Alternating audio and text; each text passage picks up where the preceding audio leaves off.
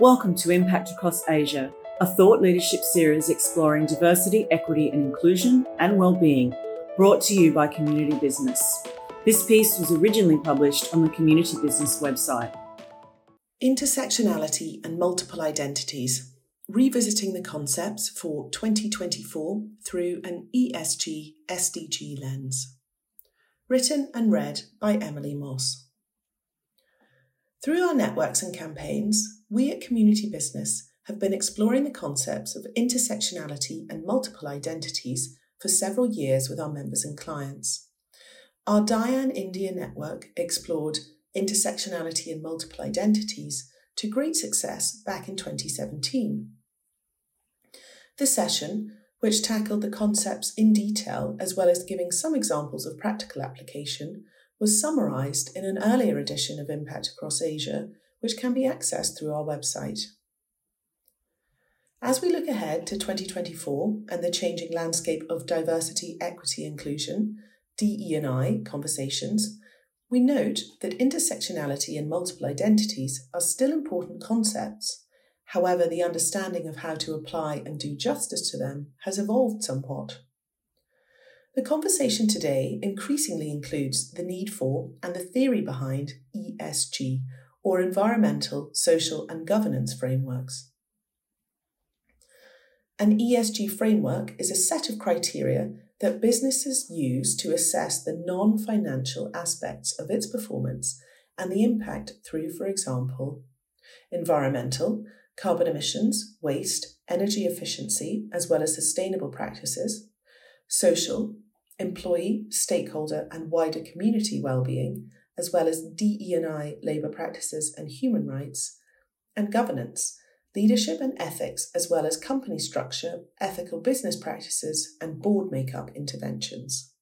At the supranational level, ESG frameworks are front of mind for many businesses because they are so deeply linked to the United Nations Sustainable Development Goals. The SDGs are a set of 17 goals with the aim of improving lives across the globe and protecting the environment.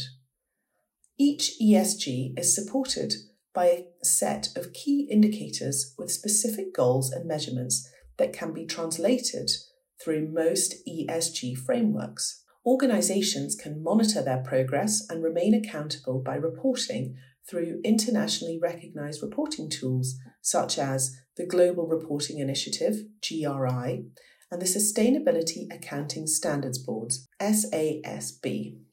In today's climate, where investors, consumers, and employees are looking to interact with like minded businesses, ESG frameworks provide a robust tool to promote responsible and inclusive business practices. They can bolster the organisation's credentials as an employer of choice, as well as demonstrating to the market that responsible and sustainable values lie at the heart of the organisation.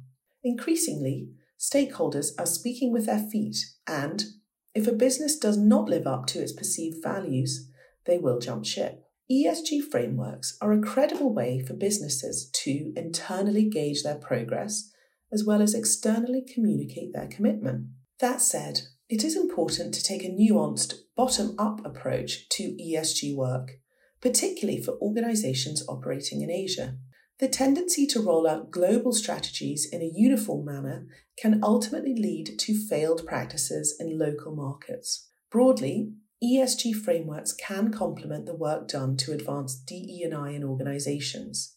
However, it is vital to apply an intersectional lens to proceedings to address the unique challenges and circumstances that individuals with multiple identities can face. Noting, for example, that an intervention focused on advancing women needs to account for different socio-economic circumstances, as well as specific experiences, including race, religion, or caregiving responsibilities, to name a few. Approaching the application of an ESG framework intersectionally allows an organisation to work authentically to systematically break down the barriers to inclusion, rather than undertaking a superficial box ticking exercise.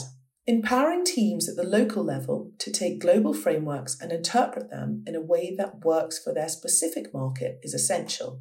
When the Black Lives Matter movement gained momentum in 2020 following the murder of George Floyd, organisations based in the West were keen to revisit and address issues relating to race and culture within their structures. For many, there was a call from the top to put race and culture front and centre on the DE&I agenda.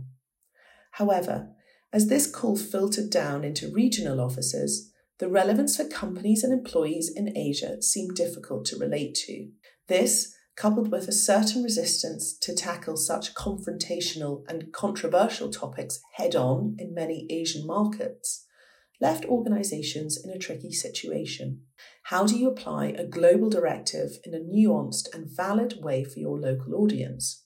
It was this repeated conundrum for many at the time that led community business to embark on an ambitious 18 month study, the product of which was our multi asset research project Race and Culture The Conversation in Asia, which can be explored on the Community Business website.